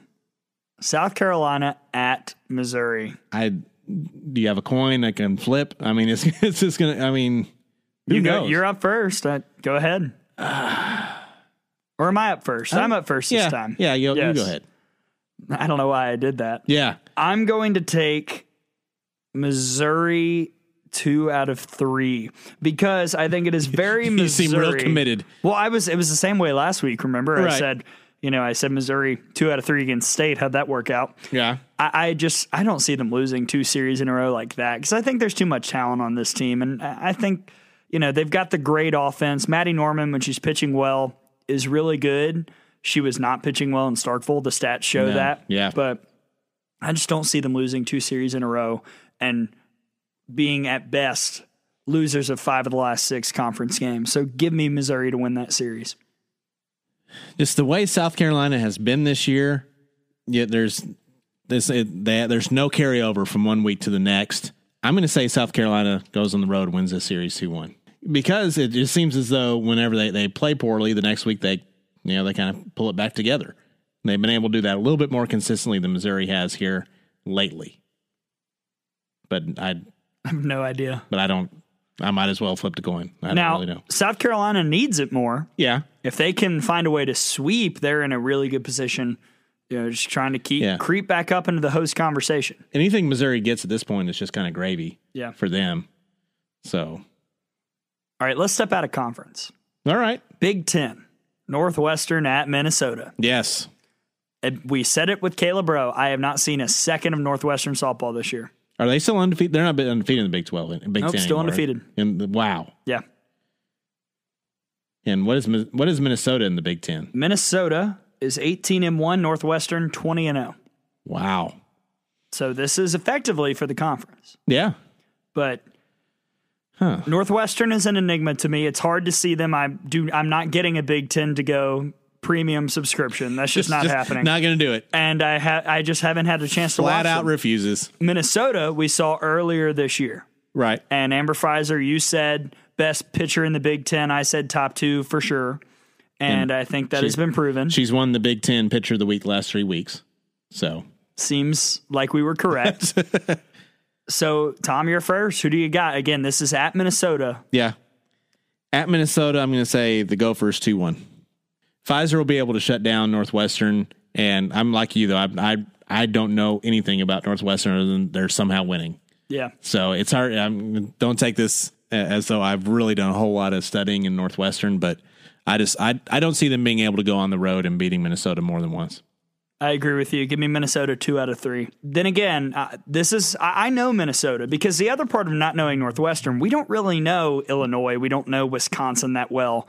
You know, we don't study up on these No, teams. right. We've had to do the study work on Minnesota. Mm-hmm. We know how good they are. We've watched the film. We've watched the games. I've had a full board made out for Minnesota. Right. We know how good they are. If Northwestern goes in and wins that series or sweeps, I will be very impressed, and you can bet your bottom dollar they will move up in the bracketology. Yeah, and but I think if if they lose this series to Minnesota, I think there's going to be one of the best two seeds. Yeah. I don't think they're host at that point. So basically, no pressure. So no pressure, just basically any chance you have to go to super regionals is all on this weekend.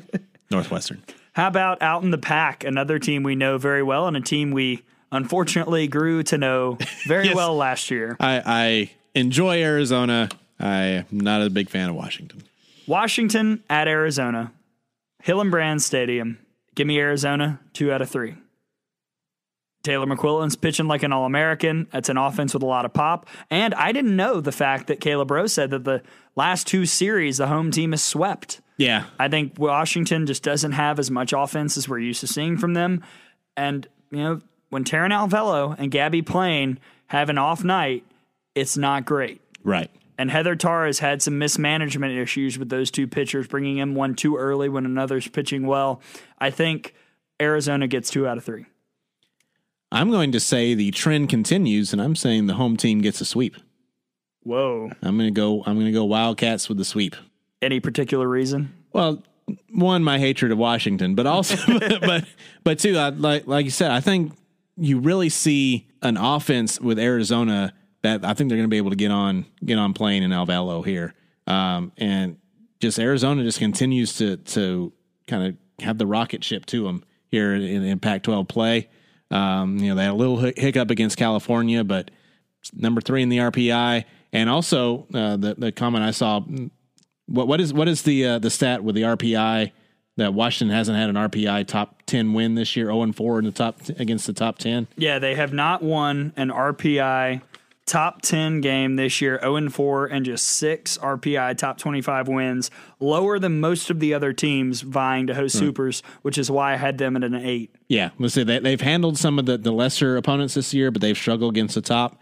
And you know, it's one of those things where I think Arizona can kind of get if they get game one and just kind of get things rolling. I think they can finish off the sweep there. We will see. That'll be fascinating. I'm I'm definitely going to have my eye on that one as well as this series. Bedlam, Tom. Yes, Oklahoma at Oklahoma State, then at Oklahoma, and then back to at Oklahoma State. no matter where they play it, Oklahoma's going to win all three games. Oh, you're just spitting it out. Done I agree with you. because it's the Big Twelve, and Oklahoma always wins the Big Twelve. I don't think it's close either. I think Oklahoma State could I- stick I'm- around in one game. Yeah, I'm done hoping somebody beats Oklahoma in the Big Twelve. Just I'm just assuming they're going to run through it, uh, and and we'll we'll see them in we'll see them in Oklahoma City. Basically, So- that's the way to rolls. OU sweep. yeah, Boom. well done. And finally, Alabama at LSU. right. We have had terrible luck predicting Alabama series. We are both a combined 0 for 14 picking Alabama series. We've picked the right team to win, just not the yes. just not the. Uh, I mean, the I mean, getting it hundred percent. Right. We had Reagan Dykes' mother approached us as we were going down. Oh, is that on Saturday? Or on Friday. Uh, I think it was Saturday Yeah, because everyone was smiling. Yes. on Saturday, we're going down to talk to Coach Murphy. Reagan Dykes' mother pulls us aside and says, "Okay, boys, pick LSU next week because of the curse." Right. Okay, and and we appreciate Ms. Dykes being a an, an out of the boxer. Yes. listen listening in with us. Thank you for tuning in. And we, as a couple other people came up to me. Right. I, I, so Tom, Right. I will go first. I'm taking LSU in a sweep. Good. Good. Good. LSU in a sweep, and I wish I could make two picks and also predict LSU to win the series two one. Well, I'll do that for you. I'll pick LSU to win two one. For trying to reverse the juju if nothing else. Like, good lord! Oh, Yeah. this is the team we cover. Right, I know. How do we We're not too- get any of them right? We're too close. We're too close. That's what I- I feel like an idiot too for saying what I said last week. If you go back, my comments are like, oh, just, just totally wrong. inflammatory about Kentucky, and then So really, see what probably happened was was Rachel listened to the to the alibi. So these people don't think that we're any good. We were we were bulletin board material for the Wildcats. We were. is what happened, and we apologize. not me this week. LSU's No. going to sweep and run rule every game. We we are we're going to be the Lou Holtz uh, of this whole thing this time, and we're going to talk about how great the opponent is for the Yes. entire time, and not being able to pronounce our s's either. We're gonna we're going to go the whole full on all about that because. We're we just we have not done well No. with it, so Nope. we apologize. Perfect games from Wickersham and Right. Sunseri. Why why are we even going down there? I mean, I really, know. just just give them the rings right Yep. now. So that is Pick'em. You're welcome, Alabama fans. Yes. And now, Alabama fans, you are no why. It's time for the off the wall segment.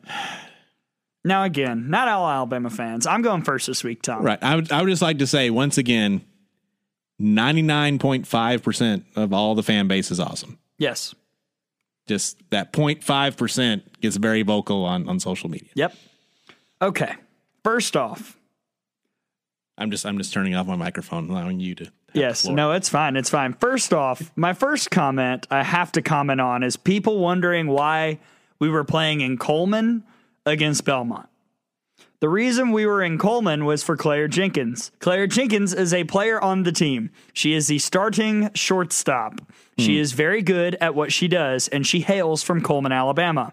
Gray Robertson is the president of the fan club for Claire Jenkins. Correct. Patrick Murphy likes to play games around or in the hometowns of his players. That was an event set up for Claire Jenkins. Belmont graciously agreed to play there. Yep. And that was why that game was played at a municipal park. Now, it was a municipal park. There is no way Beth Mowins and Michelle Smith and Kayla Braud and Tiffany Green and Madison Shipman and everybody else can get in there and do TV for that game. It is, if you have had children, you know this kind of park. This is summer ball. This is This is church league. Yes, this is little league. This is, you know, this is your fall ball. This is your son going and playing a month in October for the Yankees. Mm-hmm. This is that park. Right. There is no TV. No. Tom and I were it because nothing else was possible. Not only is there no TV, there's no internet. Where Yes. no, there's we no hard internet. had to use Nathan Sheehan's Verizon box. Yes. That's it. That's one because that's why we played that game. And that is why there was no TV. And there were complaints about it not being on TV. Number two, please don't tear your ACL or break an ankle jumping off the bandwagon after a series against Kentucky. I am so sick and freaking tired, Tom, of people giving up on this team so fast. You have one bad series all of a sudden everybody wants to blame everybody and say this team can't do it. Some I've seen comments on Twitter say kiss the tournament goodbye. What does that even mean? Alabama is a locked to host regionals. That's happening, folks. You can lose out and Alabama's still hosting regionals. I am so sick and tired of people watching a game and blaming everything on not having a hitting coach or this or that or the other and saying that this team is not good enough to make a run because of one weekend performance. Let me clue all of you in. Alabama lost a series earlier this year. You know what happened right after it, Tom?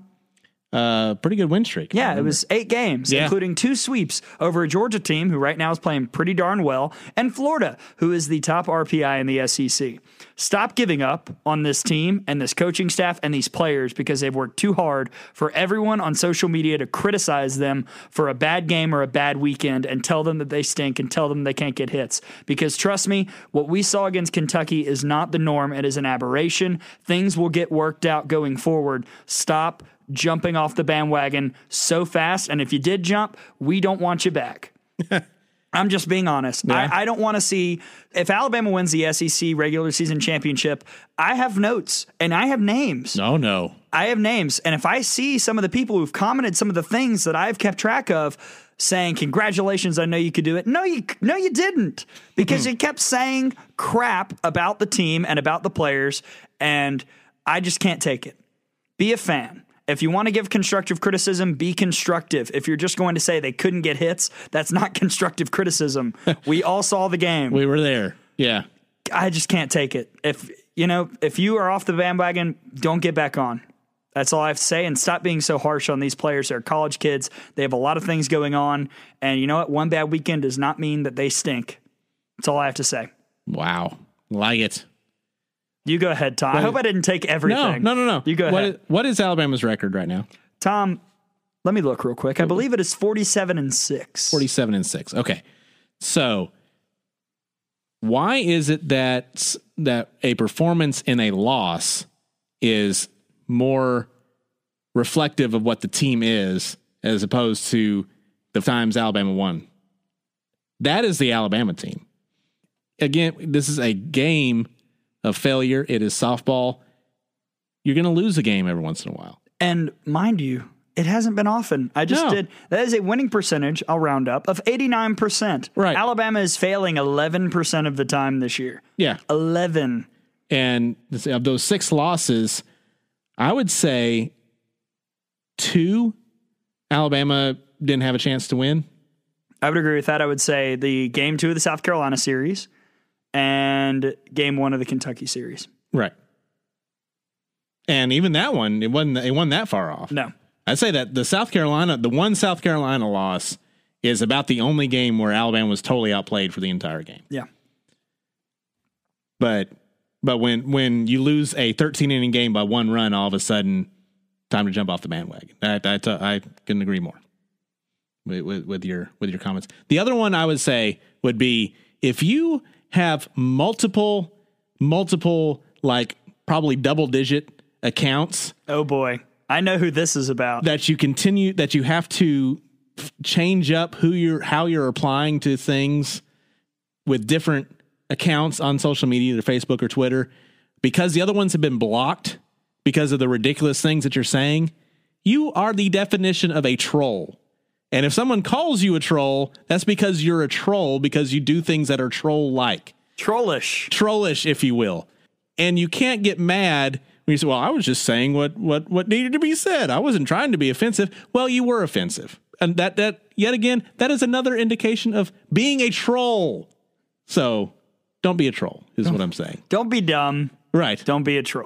don't be dumb. Don't be basically the overall off the wall quote of the day. Don't be dumb. Don't be a troll. Don't be dumb. It's not that hard. It's really not. And, and you I know, pro- and I promise if you that that none of no one who is talking who is you know the biggest fans of softball there is none of them know more than actual softball players about the game of softball. Thousand percent. Look, you and I have this podcast. Why do you think we have guests? Right? yes. Because we can't fill however many segments we have talking about softball because as much as we study it, we never played. No. I, you get a lot more information from people that played the game because they know it inside and out. I will admit, I love softball. I have fallen in love with this game, and I will try and find out as much information as possible. I can never know as much as a Sydney Littlejohn, as much as a Kayla Braud, a Madison Shipman. None hmm. of those former players. right. They don't, and they don't even have to be all Americans. You can take you know the the number one pinch hitter or the or the, the number five pinch hitter, whatever. I have seen every pitch of every Alabama game for the past five seasons, and I would say every player that I have called their names knows more about softball than I do. One thousand percent with me too. Not just you. I wouldn't. Right, just, thank, right, right. I appreciate it. Thank you. Oh man, people. No, that's the off the wall. That's segment. how. Yeah, just just putting that out there. I hope that we can chill with that next week. Hopefully, there will be no reason for it. We'll just be eating our uh, crawfish and enjoying it. Yes. But next week is a lot of fun. Yes. As we referenced earlier in the show, the out of the box on the road in College Station episode will take place on Tuesday, time TBD, at Good Bull Barbecue. Again, open invitation to our friends at Seven Innings Podcast and In the Circle. Both have responded to tweets. We are trying to figure things out.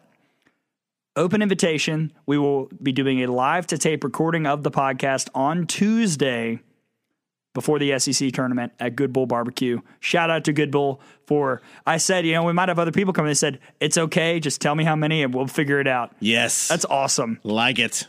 Softball support staff, Alabama coaching staff, you're invited to. Open invitation. Everyone, I had somebody today suggest Alabama as a team might go eat lunch there and we'll just have the whole team come on. Wow. Why not? That would be massively huge. Do we have enough microphones? No.